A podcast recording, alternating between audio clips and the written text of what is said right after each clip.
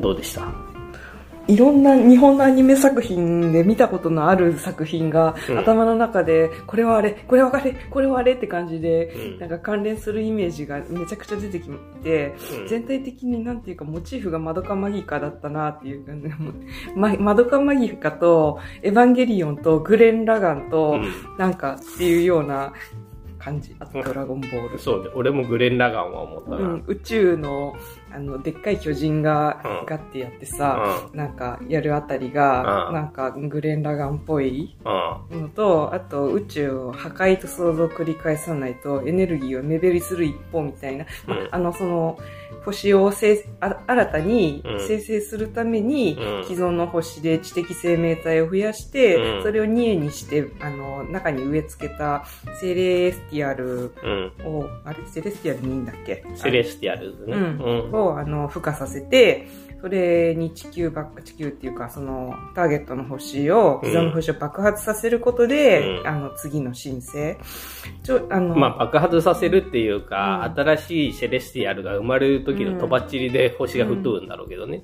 うん。だから、結果的に二重になってしまうっていう、そうね。うん。いろんな色のセレスティアルが生まれてたけれども、基本的にみんな同じデザインだからね、うん。ちょっと色変えないと違うエヴァンゲリオンはわかんない2号機とかを思い出した。あと貼り付けになってる、あの、アダムとか。アダムだっけ。うん。どうしても今までに見たなんか似たようなモチーフを想起してしまうので語彙が貧弱になってしまうのはあれなんですけれども。予告から全然内容が想像できなかったけれども、なんかすごい意外な方向に行って面白かったな。んな。か見たことのない面白い感じだった。何よりマドンソクがクソかっこよかったのでよかったと思いあます。かっこよかった。うん。なん。かあのハリウッド名なのかね？ドン・リーって。あ、ドンリーって書かれてた？うん。そうなんだ。いやー、あんなに、あんなにいいキャラなのにもう出てこないなんて。ね。1話で終わりなんだって。ねえ。結構セリフもあったのに。あー今後も MCU でマドンソクが見れるって思ってたのに、そっかーってうん。なっちゃったね。ね。うん。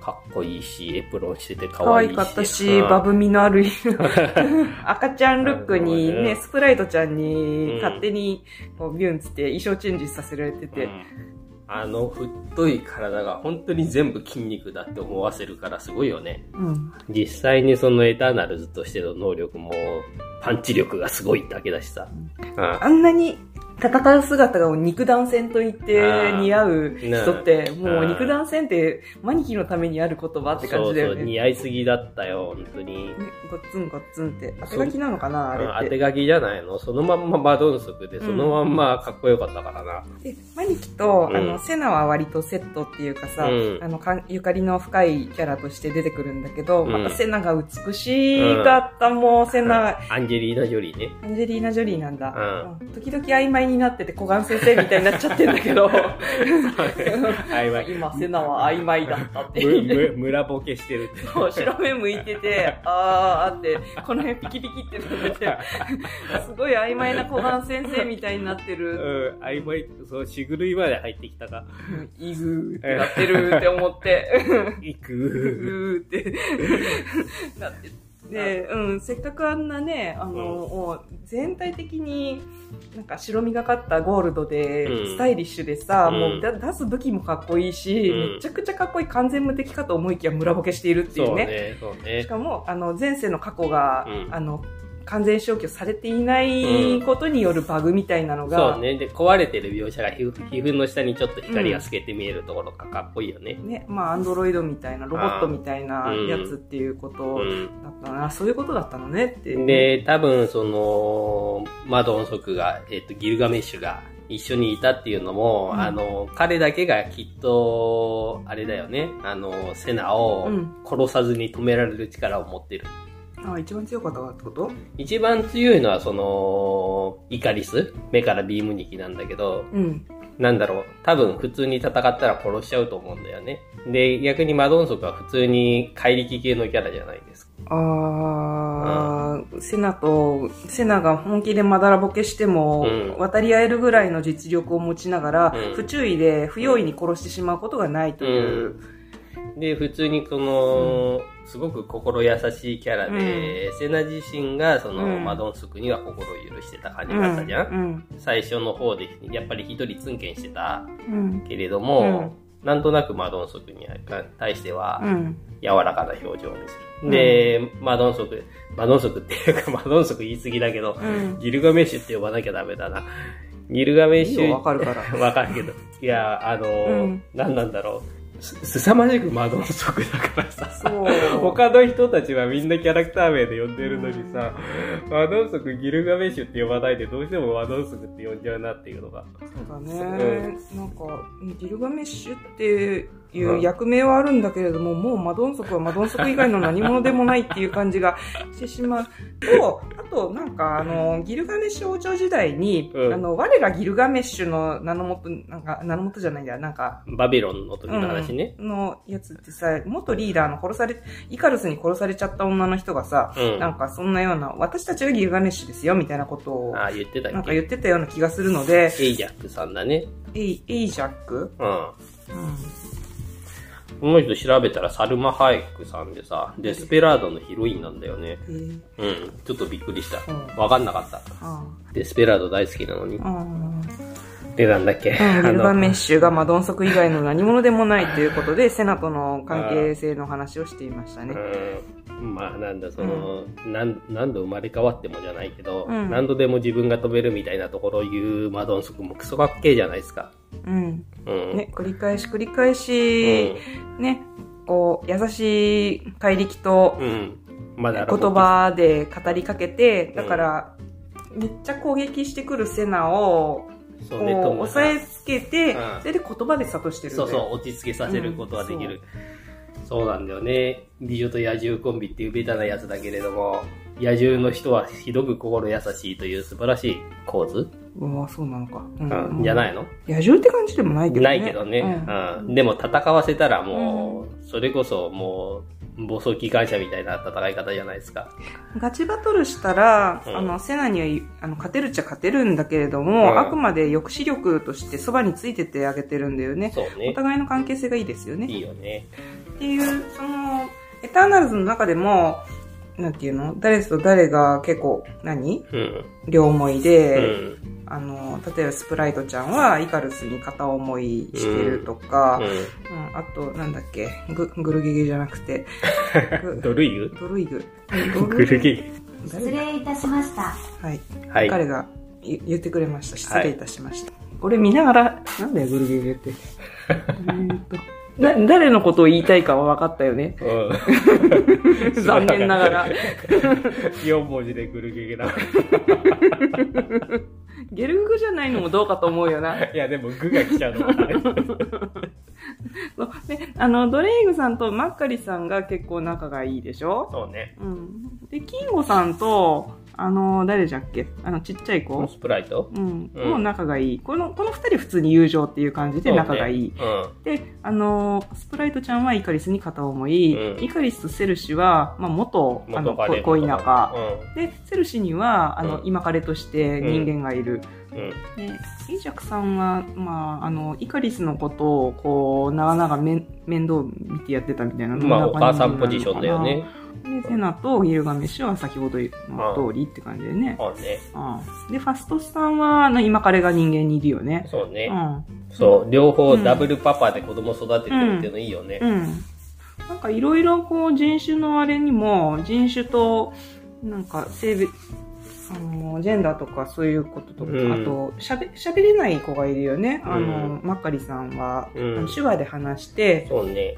能力がすごくあるのも、なんか言葉での意思疎通はできないってう。いうんのとか、うん、なんかいろいろとこう、あとうん、キンゴさ、インド系のキャラクターって初めて見た気がするね。ボリウッドの要素を取り込んできたのかって思って、そうね、ちゃんとそのまんま再現してるというかね、あの最後のエンドロールにもボリウッドダンサーズうんって紹介があってちょっと面白かった。ああ、うん。MCU の映画でボリウッドダンスを見るのって新鮮だなって。ね。うんあ、でちゃんとやってるってなった。うん、で役柄として人間社会ではボリウッドスターとして、んあの一応代々こうやってる、じいさんの代から。うん、っていうことになってうて、ん。うんこの人のお付きの人が面白かったねねカメラいくら壊しても出てくる4台ぐらいまで出てたねうん。4代目はカメラ何枚何台持ってんのつって距離があるので大丈夫です。とかシャーン何台壊されても出てくるってね、そんな普通に重大な秘密のね、どうもだっけ？どうもあの飛行艇の中とかにも入れてもらってたし、うん。割と気さくというか皆さん普通にうん。人間を招待してたね。うん。バットマンのなんとかポジションかみたいなこと言われてたよねえっと、アルフレッド、うん、ポジションみたいな感じかなって、あの、作中で言われてて。言われてたね。いやー、うんなんか、もう最近はあれだね、あの、ホームランダーを言うまでもなくだけれどもさ、うん。空飛んで目からビーム出す人は、うん悪の象徴みたいな書かれ方をよくするよね。ね、なんかう、ん。大体、こいつが、あの、中盤から大、あの、イカルスが、イカリスか。うん。イカリスが、うんあの、犯人なんじゃないかなって、うっすら思い始めてて、結構、その、あ、俺6日前っていうところが出てくるまで気づかなかった。うん、うん。なんかうね、ん。ちょっと何か秘密がありそうな感じが途中からうん。感じられて、なんだろうね、古来じゃないけど、うん。あの何十年か前までの,、うん。あの正統派ヒーローが、うん。割と最近の作品ではヒールになることがうん。多いようなイメージが、まあ、そうういうう作品をよく見てるっていうのそういう最近の流れからなんとなく思っただけなのか、どっか気づくような描写ってあった？うん雰囲気、雰囲気。うん、なんかこいつは隠してて怪しいみたいな。そのホームランナーもそうだしさ、バットマン VS スーパーマンの時もさ、うん。まあ神で正義のヒーローではあるんだけれども、うん。あまりに強すぎてバットマン目線から人類の脅威みたいな、ちょっと怖い感じで書かれてたじゃないですか。うん。うんだからもうとにかく、うん。もう棒立ちで空を飛びつつ目からビーム出す人は悪役感が出てきてしまってる今日この頃だよね。からそれまではもう圧倒的な力を持つ人は、うん。その圧倒的な力で問答無用に敵が来たらねじ伏せてっていうような感じだったんだけど、今後のヒーローの傾向としては、うん。あのそそういう力を持ちすぎた人うん。はあの持ってるだけじゃなくって現現地の人っていうか例えば地球だったら人間と仲良くしてってうん仲間とも仲良くしてって感じで、うんなんか最後なんか力をこうみんなで合わせてユニバユニユニなんとかユニしユニマインド。ユニマインドしましょうみたいな感じでやっててさ、うん。で圧倒的一つの唯一のパワーって感じじゃなくて、うん。あのみんなこう助け合って生きていく。あの、うんヒーローの例えばファストスさんとかだってさ家族がいないと僕は生きていけないみたいな感じになっててさ、うん。だからこうヒーローと人間が共存してうん。なんかやっていくのが今後の方針なんですよみたいな平和的ななんかあれなのかなって。まあ、ユニマインドは単純にセレスティアルズがあまりにも強大すぎるから、うん。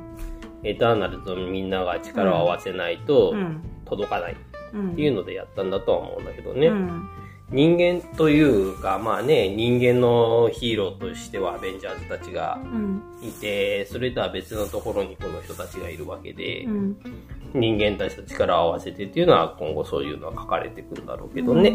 うん。マーベルヒーローたちはさ、うんあくまで割と最近あの別のバースも出てきたけど、うん。あの地球の上で起こってることに対して犯罪とかに対していろいろやってたんだけど、うん。あのサノスのなんとかストーンとかさ、うん出てきてさその世界宇宙とかの成り立ちってどうどういうことになってんのってあたりをさ、うん。この人たちはさ地球上に古来から伝わる神の象徴でもあるわけじゃないそうね。例えば、ケンゴ、ケンゴさんだっけ？あ、キンゴさんだ。キンゴさんは、うんあの、インドのハヌマ、ハヌマーンうん。の、あの、やつとか、あうんと、この、マッカリさんはエジプトのなんとか神みたいなさ、うん最後のエンディングの時のさ、。うんところで、あの、演者の人の名前と、その、なんオーバーラップして、あ、あれは、あの、例えば、キンゴさんはハヌマーンとして昔語られてた人なんだっていうのが、役者さんの名前と、その何、それタイミングが合ってたんだ。合ってたよ。気がつかなかった。途中から気づいた、あの、セ,、うんセナさんとか、ああの、アテ、アテナ、勝利の女神みたいな、うん。あの、絵の名前はわかんないんだけど、剣を振り下ろしてる、まあ、セナさんは作中でアテナそう、アって言われた。テナって言われてたじゃん。で、イカリスはイカロスうんの話をスプライトが書いて、うん。ちょっと脚色したみたいなこと言ってるけれどうも、ん。要するに、かつて神とか英雄とか呼ばれた人たちが、うん。この人たちだったってことを暗示してるんだよね。そう。う。ん。だから、マーベルヒーローの中では、あの、今まで語られてなかったけれども、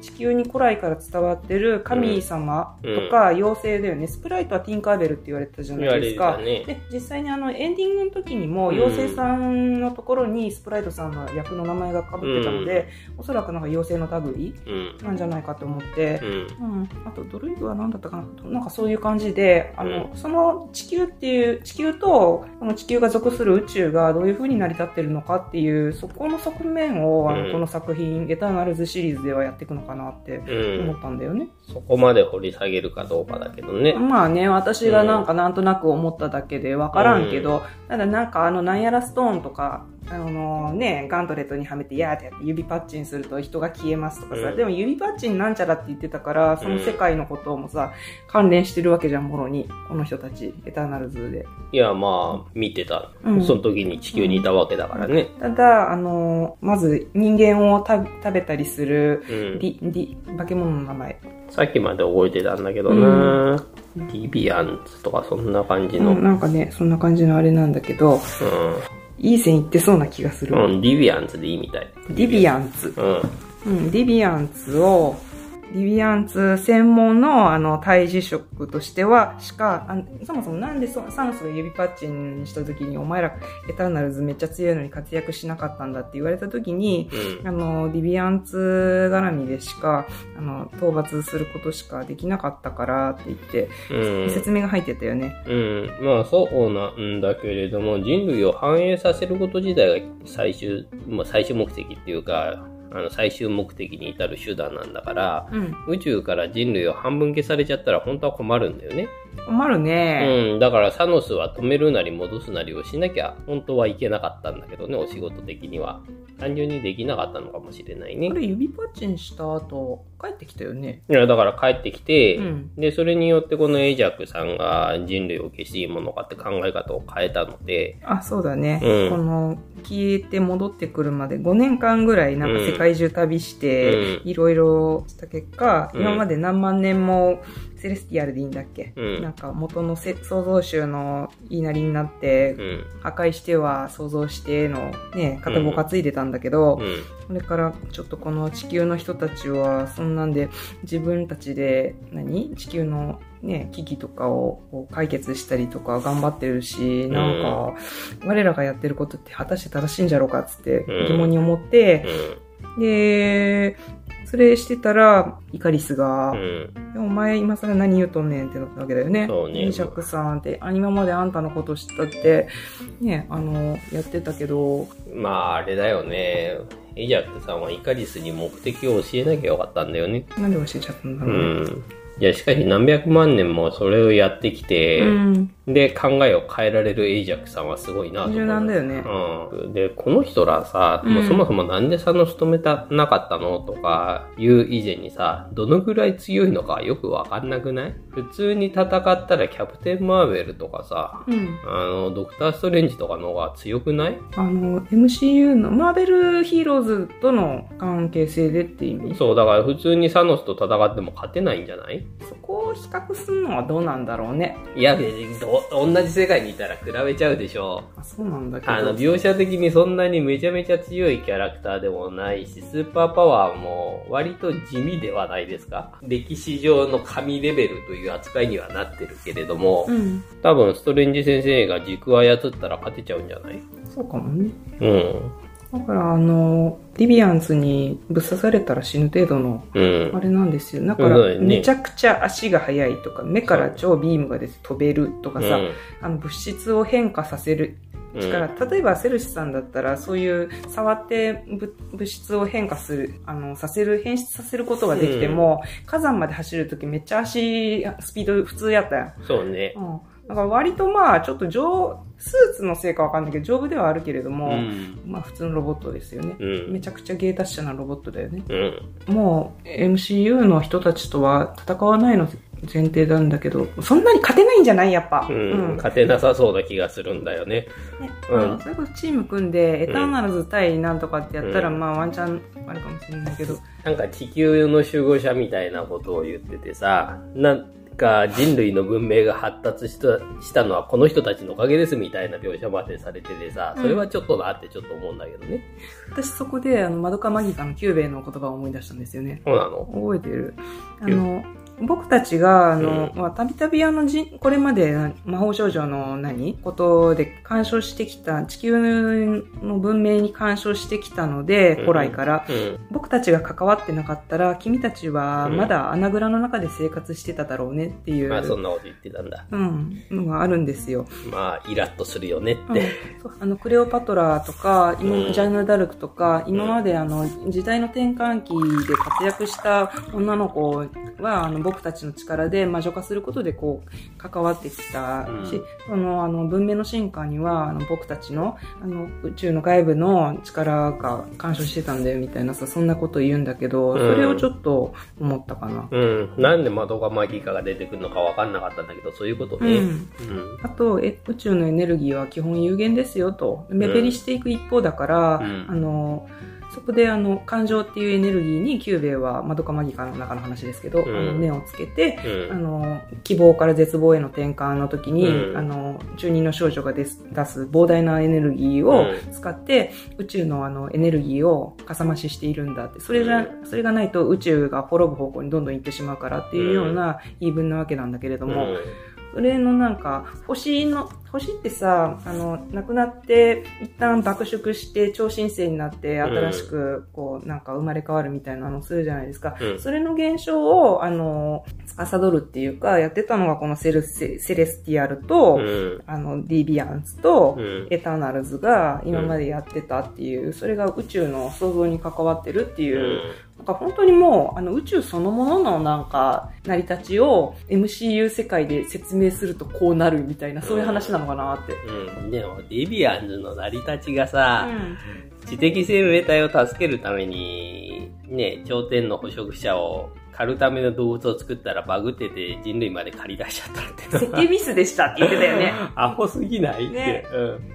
いや、うん。設計ミスしちゃったからって。うん。だからそのデバッグするために作ったのが君らなんだよ、エターナルズ、みたいな感じ。で。そのエターナルズは失敗しなかったのかっていうのは、まあ失敗したんだろうな、阻止されちゃったしね。うん。まあ、ここまでうん。ね、あの、自分でね、あの価値観とかね、うん。あの、変わってややるとは思いませんでしたよって感じで、だから、もうちょっとお前ら様子見るからって、一旦こあう、ー生き残った奴ら全員集合させて、って、ちょっとしばらく見守るけどいいよねって、答えは聞いてない。あー散れっつって。あで、ドームの中に集められてるね、なんかもう全知全能の宇宙の支配者級のあれなのに、うっかり最強の捕食者作っちゃいましたって。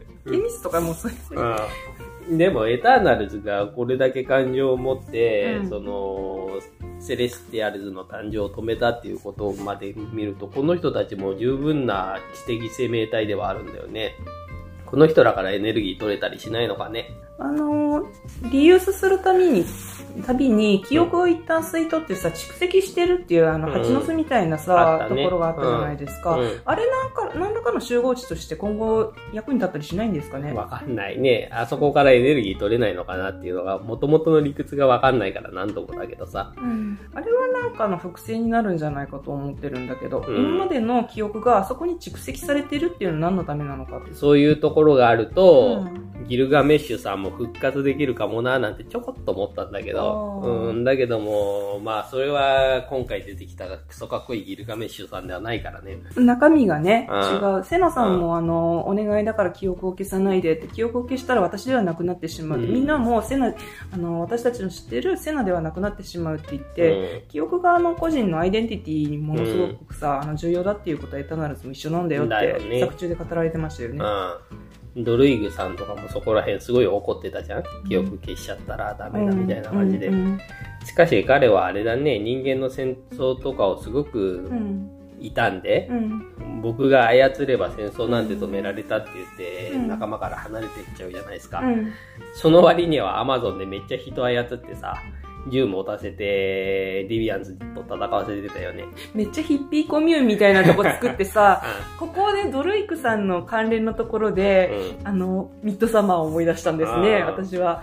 ああと、あの、自分の意思で、うん周りのコミューンの人たちとか、そこにで戦ってる人とかの意識を一瞬で乗っ取って、で、統率のされた動きをして、うん。相手を仕留めるとかが、うん。ちょっとあの、軍隊みたいに、個々のあの、意識をさ、うん。あの、否定して、うん。全部をあの、自らの意思に従わせるっていうような、うん。あの、個性を認めないことをしちゃってるんじゃないかと、平和を願ってやった行。動が裏目になってしまうっていうのの象徴なのかなと。平和主義っぽいんだけど、やってることが人手なし、なところがちらほら見えてさ、まあ最後、まあ普通にいいやつになったし、根はいいやつなんだろうけど、俳優さんいいんだけどね、んドルイグさん。なんか、あの、うなんとも言えない、あの、なんて言うんだろう。うん、どこの人なんだろうね。すごい素敵な人だな、なんて思ってたんだけど。うんね、アジア系に見えるけど、今回さ、なんかさ、あの、ケンゴさんがさ、キンゴさんか、うん。え、この後なんとかシリーズの3も決まってて BTS 出る予定してたんだけどって言ってて、あの後にね、うん流れた曲のね、うんやつがね、BTS だったかどうかをエンドロールで確認するのをね、ボケっとしてて忘れたのよ。そ。それがね、すごい残念。BTS は僕わかんないからな。うんキンゴさんは、あれだったね、あの、カメハメハ打つし、そあとレイガンも打つしだったね。う。うん。うん、この人はすごい日本のアニメに影響された感じのキャラクターだなって思ったな。カメハメハだったね。露骨にカメハメハだったし、レイガンだったよ。うん。あ、レーガンね。あ、うん確かに。あとはこのマッカリちゃんも可愛かったよまか。りちゃん可愛かったよう。ん、あのうん引きこもってたのもよかった。世界中一瞬で移動できる、どこへでも行ける能力を持ってるのに引きこもりってキャラってが良くて、うん。あと、ティアマタ見つけたよって嬉しそうに帰ってきたところとかも、あ非常に可愛い子だった。ただ、この子が一般人を助けるときに高速移動でトシュってやるけどうも、ん首グキってなったりしないのかなっていうね。全身骨バキバキになってるよね、助けられた人。普通に感性。感性の力で、うんねその場にいた人を急に動かしちゃダメだよっては思った。そうね。どないなっとんねんって、そこはちょっと気になったかな。まあそこら辺もまあ、エターナルズの人をさ、うんあの、それで移動させるのは、まあ、100歩譲って大丈夫なのに、普通の人間は変えら耐えられないと思うんですよね、まあね。首がうん。打ちとかそういう問題じゃないよね。うん。何度も思った。何度も思ったよく助けてビュンるからビュンビュンってなってて。うんうんで、まっかりちゃんがこううん引きこもってた時に本なんか一瞬でパラパラって読めちゃうから、うんただそういう刺激をこう、ち刺激やら知識やらを得ることに夢中で部屋は結構お部屋にしちゃってて、他の人の私物の上に物を置いたりとかして品種買ってたよね。そうそうこのファストスさんが俺のラボが、みたいなこと言ってたよね。ブライドちゃんになんか文句言われてたよね。で、このファストさんのスーパーパワーっていうのが、その発明能力とか、こう、設計図を空中にブンって出してカキカキカキンって組み替えたりとか、うん。そういうような能力だっていうのも良かったし、しかも、だから自身はすごい戦う力があるわけじゃないんだけども、うんそれで作り出したやつが最強であるところのイカリスをちゃんと封じてて、うん。ね、目からビームも出ないようにさせちゃってとか、それでめちゃめちゃ強かったの良かったなと思う。ああ、そういうことだったのか。う。うんんなるほどね。そう、なんかあの、あの、ブーンって出してさあ、その、何かを発明する、したり、分解したり、解析したりする時のイメージが、うん。エターナルズをさ、創造主がこう、プログラミングして設計しましたよの時の、あの、作るイメージ、輪っかがいっぱい出てきて、うん。組み上げてるイメージと同じだったか。ら、その能力を、うん。ファストスさんはうん。特化して持ってうて、ん。で、せっかくこれ良くないって上撃機関って言ってて、うんちょっと人類に早くないって言ったら、好きって 一気に地味になったり、その辺のさじ加減何って思った。まあ、でも、でもちゃんと文明レベルに合わせたってことでしょ？その時の。ね、レベルって言ってもさう、んだからあんまりあの、数歩飛ばしでさ、うんあの、何歩も飛ばして、うんいきなりそんなの与えちゃうと自分らで何とかしようがないもんね。うん。バストスさんだから、うん、だから、納得してないっつうか、納得してない感じでうん好きを出してたけど。じゃあいいよ。じゃあいいよ超ローテクな感感じのこれで、好きで。だよ。だからその時の文明レベルにちゃんと合わせて、いやいやながら好きを出してあなんか広島の原爆もこの人がさ、もう作ったかのようになんかた。い、や、ね言ってたね。なんか原子力のこととかも教えてあげたってことなのかな。え、まあ人類に科学のことを教えてあげたからっていうようなことだ。だからまあね、なんというか、日本人としてはちょっとイラッとするところもあるんだけどね。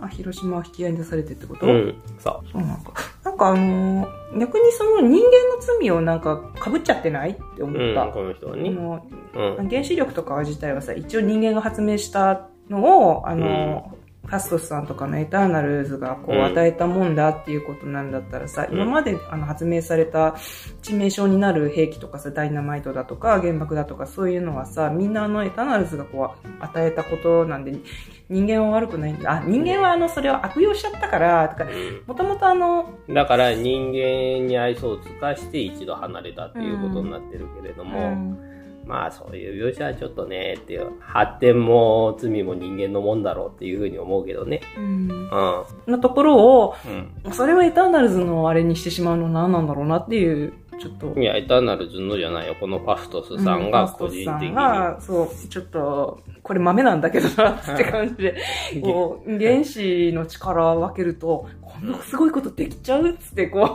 教えたら、あ、うん原爆、あ、ちょっと、こんなことに使うなんて人いっぱい死んだやんけ、あーって、もう無理、もう無理、もう無理みたいなまあそう。いうダイレクトな話じゃなくて、それこそこの人たちはもう歴史のスパンが長いから、うん。あの、感覚的にはそれこそ好きを作って与えたことで、うん。あの、原爆ができて、あー、って知いう恵なんか与えなきゃよかったぜ、こんそう、なこそういうとならよ。レベル。うん。猿に知恵を与えてしまったぐらいの後悔。原爆の話、原爆っていうか原子力の話を教えたとかじゃないと思うよ。ただ、それはあくまで現場の主観なんだよね。うんあの、その現場のエターナルズを作ったさ、創造主としては、そんな風に知恵を膨らまして膨らまして、うんあの、全体的にエネルギーをたっぷりたっぷりにしてくれること自体が目的であるから、うん。それを最終的に、あの、セレスティアルの餌として取り込むから、エターナルズがそういうのを教えてくれるのはグッジョブなんやでって感じじゃん。まあそうなんだけども。ただ、あの、エターナルズたちは、その、セレスティアルの創造主本人の、あの、意図を知らんから、うん目的、最終目的を知らないから、カットしちゃうわけだよね。うん。俺が知識を与えたことがこんな結果にくくってなっちゃうっていうね。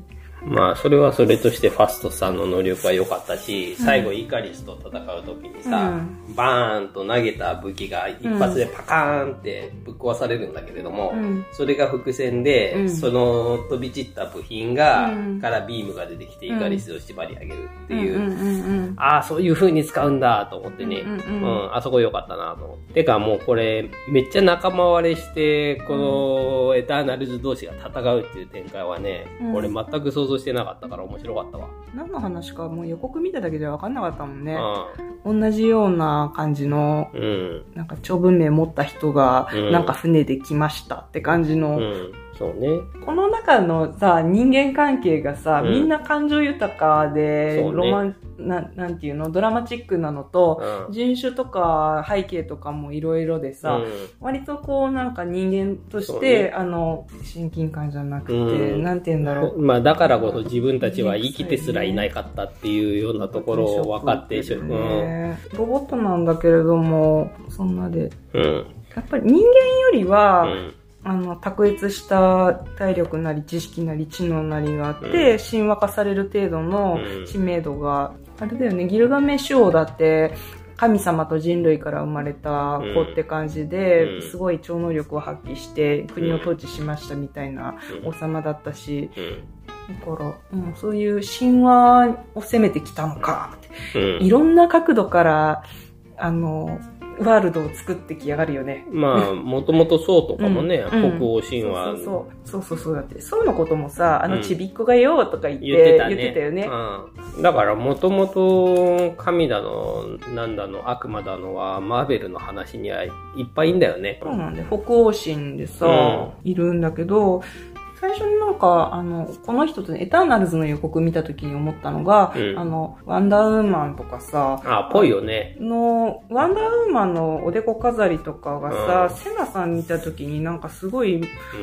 ぽいななんかデザインに節々に DC 味を感じるところが確かにあったわ。うん棒と曲線、あの丸円でうさ、ん。なんかまどかの、まどかマギカの円環の断りの紋章みたいなうん。マークがさ、エンディングの時でも、ただの土偶でも、ここのお腹のぐるぐるはそれをかたどっているかのような、みたいなうん。演出がこう、あ、あったね、道具。うんそう、いろんな像とか美術品に、うん。あの、模様がふわーってこう、そうそう、だから、あのー昔のねうん、神のモチーフに、この、なんだろう、うん。エターナルズの力の光がブワーって入ってくる。あれ良かったよね、エンドロールの演出そうそうそう、。かっこいいし、うん。あの、この文化も実は裏ではエターナルズが活躍してたんだぜ、みたいな、こう、匂わせをし、ね。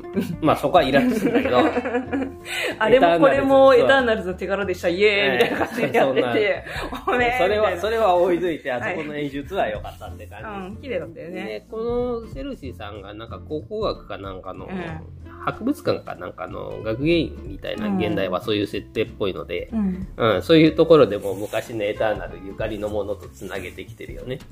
あと、ワンダーウーマンもさ、学芸員してるじゃ。うんん、だから昔から生きてる人だと、うんそのエピソードつなぎやすいのかもしれないね。あうん。ーだからなんか、スーパーマンとかワンダーウーマンとかと、すごいオーバーラップするような、そうね、イカリススーパーマンだったしね。MCU で、そのうん補填されてないスうんーパーマン、ワンダーウーマン分なんかをエターナルズで保管してるって感じなのかな。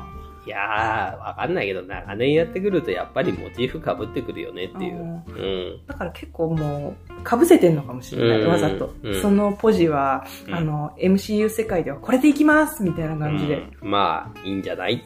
でも、このイカリスさん最後に太陽に突っ込んでて、うん。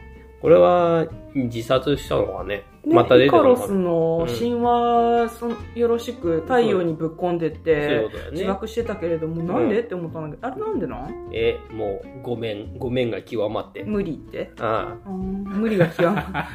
語彙力。る。うまく説明できないから。最後に、ヒーローが無理って。突っ込んでいく話。ごめん、無理。そんなヒーロー嫌だな。語彙力、語彙力。うん、うんうん、あかんわって。うんいやー、こうやつってもぶっ込んでっちゃったね。ああ、うんそうね。まあ、明確に死んだっていう表、なんだろう、表現はされてないし、もうセレスティアルズさんがもう無敵すぎるから、なんならそのね、壊れたイカロスの残骸をひ拾って修理して敵キャラにして出すとか、そういうことすらできそうだから。あだからさ、あの、セレスティアルさんのエターナルズ工場の様子が映ったじゃないですか。あの、例えば、えっと、スプライトロットだったらさ、うん同じあの形のやつがさ、バッグにさ、ダダダって控えてて。だから、あの、星が一個爆発するたびに、うんあの、それらがこう、初期化されてさ、出荷されるような感じになってたじゃないですか。うんうんだから姿形はそのままなんだけれども、うんまあ、サラの人格として、まあ、投入される、あれが、うん。うん、と思そうねうんですよね。うん。さっきギルガメッシュが復活するかもうんぬん言った話と一緒だよね。死んでもいくらでもうん再生産できる。そう、同じキャラデザでね。できるっていうのはあると思うんだ。スプライトさんは人間になったわけだけども、うん後でね、スプライト型のエターナルズと対面するなんていう話も作れそうだよね。うんあと、スプライトちゃん、今回子供だったじゃないですか。うんだから数年後の、あの、エターナルズの続編の時に、あの、でかくなったスプライトさんが出てくる可能性あるよね。うん。っていうか、ね、この人らもあんまりシリーズ長く続いちゃうと老けちゃうからね。うん。スプライトさんは育っていいんだけど、うん。他の人たちはできるだけ年取らないようにしないといけないから大変。まあね、うんまあ、そこはお話のあれで、うん。ね、なんと、なんとかなるんでしょうけれどもい。や、しかし最後のエターナルズは帰ってくるっていうのさ、マーベル映画は帰ってきすぎですね。前回もテンリングスは帰ってくるだったし、他でもスパイダーマンは帰ってくるし、帰ってきすぎ。次うるせえ !007 だって帰ってくるんだよ、うん。みんな帰ってくるんだよ。うん、まあ帰ってくる。逆に帰ってこないって何何も出なかったら、あ、だからこそあれが引き立ったんじゃないですか。あの、トニー・スタークさんの時の、あの最後何にも出なかったじゃん。うん。なんなんとかウィル・リターンが出なかったことで、うん。あーって終わっちゃったんだって、あの時さ、本当にじんわりした気分に包まれたんだよ。うん。あの続編は来ないっつってなって、あ完結したよーって、だからもう毎度一応出したと思うんじゃないですか？なんか帰ってくるっつって。アイアンマンの過去作には帰ってくるって出てたのかね。知らない。見てないから。うーん、ディズニーチャンネル加入するかね。やがて、私ちょっと今忙しいんで、うんあの落ち着いたらする予定。うん。ああと、あの、最後さ、ドームにさ、うんあの、何週間も経つのに誰からもないし、どうすりゃええのんつって言って、あマッカリさんが言ってた時に、うん。あの、ゴブリンと、うん。なんか、誰やらの弟、サノスの弟だっけ？どうも、ロジャースっつって、うん。バーって出てきた、弟。うん。お前誰やねんって感じ。次の何かなのか、あの、既存の、ま、MCU のヒーローの、あの、うん。今年、あの、なんだ今後にやる予定の何作って言って予告がさ、今年の初めぐらいにあったじゃないですか。あれの中に入ってたっけ？スターフォックスって言ってたけど、そんなヒーロー、いやヒーローはいるんだけど、うん。そういうヒーローが主人公の作作品はなかった気がするから、サブキャラで出てくるんじゃないの？いやー、誰？って思いながら大体なんかちょっとチャラかったし、あの人がピンの主人公の映画でもちょっと、シャザム感がある。シャダム感あったね。ううん。なんかーって思いながら。いろいろ DC 味があったな。うん。あとは最後のさ、うんセルシーの彼氏がさ、うんあの、家計が複雑でって話をしてて、うんで、最後に怪しげな剣ゴゴゴゴゴゴってあげてたじゃん。あれも、だから、人間が特殊能力を得たタイプのヒーローなんだろうね。もしくは、親族がそのヒーロー。家計が複雑でって言ってたから。で、その人が2代目、3代目のそれになるんじゃないの？あの剣自体はさ、セナさんが最初分回してたさ、これエクスカリバーよとか言ってた、あの剣じゃなかった？え、マジで？クレーモアみたいな、あの、あれと同じ剣の形のやつをさ、セナさんが分回してたのよ。うん途中、ブンブンブンってやって。うん。あれがさ、なんか、村正よろしくこう、なんかぐるぐる巻きに封印されててさ、で、それに手をつ、あの、寄せたらさ、うん磁力みたいな感じで波紋がダダダダダって出てきてさ、うんなんか、おっかなびっくり開けてたしさ、うんなんじゃろうなって感じだったんだけど。まあ、とにかく手にするとスーパーパワーを手に入れる系の、でもちょっと操られちゃう系の魔剣だよね、あれね。なんかフェイトのあの、生異物を思い出しましたな。そうなんだ。ちょっと本当に本当に日本の漫画アニメをいろいろ連想させるってことそこはね、ちょっとあの、あ、私が、あの、そういうのしかさ、うんあの、なんていうの、イメージストックがないもので、うんつい過去に私が見たものの、うんあれのあれとかに似てるとかさ、つい言ってしまうので、うん。っていうことなんだけれどもさ、うん。まあ、とにかく、多分そういうヒーローがいるから調べたくなっちゃうよね。なんかちょっとこう、村正っぽくない？あれ、妖刀村正。うんなんかこう。ぽぽいっていうかもうそのものだよね。うんアヌビス神のさ、スタンドみたいにさ、ね握ったら、あの、なんか寄ってきてたし、うんそれに人格を乗っ取られて、なんかになりなますみたいなん、か、声聞こえてきてたもんね。あ、なんか言ってたよね。なんか、うん何言ってんだか忘れたけどさ。その剣が喋ってるのかどうかは知らないけれども、うん。なんできっとそういうキャラがすでに原作にはいるはず。うん。楽しみだね。あうんー。ね、今後は、今後の伏線をぶちまけて、うん。そうだね。っていうかもう MCU の映画は近年はもう今後への伏線を必ず C パードに入れるからね。エンドロール後に。二つぐらい盛り込んでくるもんね。ね。一つだけじゃないもんね。うん。今回はね、みんながセレスティアルズの誰だっけ、うんそもそも名前忘れちゃった、うんアモルファスじゃなくて、そんな感じの名前のやつにグワーって宇宙まで持ってかれて、うんで、っていうところでみんな帰ってこないね。で、そうか、スターフォックス、エロスが来たと。うんサノスの弟が来て、っていうのが一つ目でエンドロール入って、エンドロールの後に、まあ、魔剣の話が入ってて、うん。モリモリだね。モリモリだよね。うん。っていうか、その、最後みんながとっつがまって宇宙に持ってかれたのって、全員じゃなかったんだねっていう。だよね。セナとマッカリと、うんあとドルイグが、うん。えっ、と、ドームの中にいたんでね。うんっていうことは、うん残りのセルシー、キング、ファストスあたりが連れてかれたってこと？でもお父さんは家族と暮らしてるしなうん。ななんか、忘れちゃった4、5人持ってかれたように見えたんだけどね、ね。だから生きてるエターナルズ全員集合されてなかった？呼び出し食らってなかった？あの人間にされたスプライト以外そうそう。ということを考えると、んじゃあなんでこの3人だけが、全員返されて、うんで、えっ、と、ドームに集合って言ってて、来れる人は集まったんだけど、他のやつから連絡来ないとか、そんな感じだったのかね。そうなのかな、うん最後ねな、なんかあの、どうもさ、私てっきりさ、どうもあの、セレスティアルさんに返しますって感じでビューンで飛んでたのかなと思って。で、うんまあまたあの、他、やるんだったら他のところで、あの、星をね、うん。あの、また新しいエターナルを積んでやるなり、こうしてくださいよって感じで、こう、どうもあの、あるべきところへ返したのかななんて思ってたんだけど、うん。でもなんか次のところでさ、まかりちゃんがさ、もう連絡来ないとか言ってドームの中で言ってるから、ねえ、な何があったのって思っちゃったけど。うん、そうそう。ちょっと唐突な感じしたよね、だからね。うんどこやねん、ここは？つって。うん。言ってたらね、いきなり空にね、うんどうも、セレスキアルですみたいな感じでドーンって出て、みんなびっくりして公園の人、えー、あれ何ちょちょちょちょちょつって 言ってたら、うんいきなりセレスさんが呼び出してくれて、ビューンって飛んでって、何これ？っつって。うん。で、その後、あの、恋人のところにしばらくセレスさん戻ってきてないよね、あれね。戻ってきて戻ってきない。てんのかな？いや、戻ってないんじゃない？戻ってたら多分、その、複雑な家庭、か家庭？家計とやらをうん。打ち上げて一緒に剣見てたんじゃないかな。いや、だから最後、その、セレ、セルシの元、あの、今彼がさ、うんケンをさ、うん一人で見てたからさ、うんあ、セルシさんまだ戻ってきてないのかなそうね、戻ってきてなないんだと思う呼よ。び出し食らってからまだ帰ってこれてないのかなって。デインさんって名前だった気がするかデインって誰？あ、かうん彼？彼氏彼氏。うん。なんで、ちょっとその名前で調べたら、そういうマーベルヒーローが多分出てくるんだと。思う。うんん。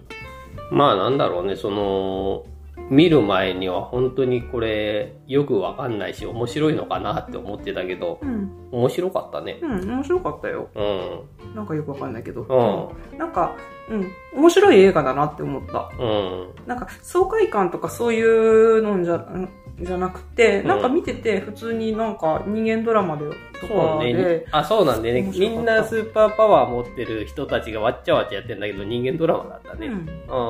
うん。なんか、こんだけの人数の、うんあの、みんなそれなりの超人みたいなんだけど、それぞれみんな思うところがあって、ね。人間関係がこうね、あのドラマチックに錯綜していてってなってて、だから割と、なんていうの、超常現象はとりあえずあバックにあるのは置いといて、うん普通に人間にししてるわねって感じ。そうね。だから、ヒーロー映画っていう感じで、あー、だとすると、で、なんだろう、この人たちは神話にいる神様だったと考えるとさ、うんギリシャ神話っぽくもあるよね。神様たちがすんごい人間関係こじらせたりするじゃないですか。うんうんね嫉妬したりとかそうね。そうそう、そういうスーパーヒーローたちを神様になぞらえると、なんとなくそういうところに似てきて面白いなって今思った。だから結局神話の元になってるのは人間同士のドラマだったってこと、まあそういうことだよね。で、まあ人間が考えることだから結局人間をモチーフにしかできないだけだけどね。うんまあとにかくこう10人もいきなり新キャラぶっ込んできて、うんついていけるかどうか見る前心配だったんだけど、うん。普通にスッキリ入ってきたね。うん。うん。面白かったけど、今後どう繋がるのかっていうのは想像がつかないね。どうなんじゃろう、この人ら。まあなんかその MCU の世界あの何度も言ってるけど、ん。成り立ちみたいなのが今後明かされていくっていううん。とこ,、ところをね突っ込んでいってくれるんだったら私嬉しいなって思う。あの、何？ジョン・ウィックとかでもうん。犯罪組織のバックグラウンドとかさ、うん。そういう設定をさうん。知るの大好きだから、うなんかやってくれると嬉しいなとか、ん。うん。でも、今度スパイダーマンはマルチバース臭いじゃないですか。うん。となると、そこまでいろいろ積み重ねて説明したのを全部ダーンって ひっくり返すこともできちゃうから怖いけどね。ねやっぱディズニープラスに入って、うんあのーなんだっけ、ビ、ビ、ビジョン、なんとかビジョン、うんワンダビジョワンを見るべきなのでは。ワンダビジョン、うんそうなの？ワンダビジョンそういう話なの？あのー新しい MCU シリーズ、あの、スターク編が終わって、うん次のさ、やつの、あの、初期作になるわけじゃないですか、ワンダビジョンが。うん。あのーなんかね、気気になる。あの、ちらっと小耳に挟んだ話だと、見といた方が絶対にいいと思うんですよ、今のうちに。そうなんだ。ディズニーが好きじゃないからな。あ、会社がな？会社がね。ディズニーの作品は恨んじゃいないが、ううん、会社のん。方針が。まあ、とりあえず見たいものはババッとね、見たいは見たいね。こないだの、あの、フリーガイがね、うん。あれかあれディズニーなの？いや、えっ、と、20世紀フォックスだけど、ディズニー参加になったから。うん。ディズニーの20世紀スタジオっていう感じになってるのかな。うんすんごいディズニー臭い話だったじゃん、あれ。うんすべてがあんな風に染まってしまったら嫌だなという。いや、マーベルはマーベルでちゃんとしてるけどさ。うんうん。なんかあんまりフリー以外本当い印象になんか残りが薄かったからさ、だからディズニーって、そうなの、僕の中のディズニーは。悪が、悪がなくって喉越し良すぎて。カレーの王子様みたいなそう、ね何の印象も残らない。セレスティアルズのデザインは好きだったね。あの、エヴァンゲリオン2号機とアイアンマンを合体させたみたいな感じの巨大ロボって感じだったんだけど。そうね、巨大なのがいいよね。普通にマーベルはめちゃめちゃ巨大なキャラクターとか出てくるからな。うん、星食う人とか。うん。あの、ドルマムとかね。そうね。ちょっと、あれだな、マーベルキャラクター時期で新しいやつ買おうかな。8000円ぐらいすんだよね。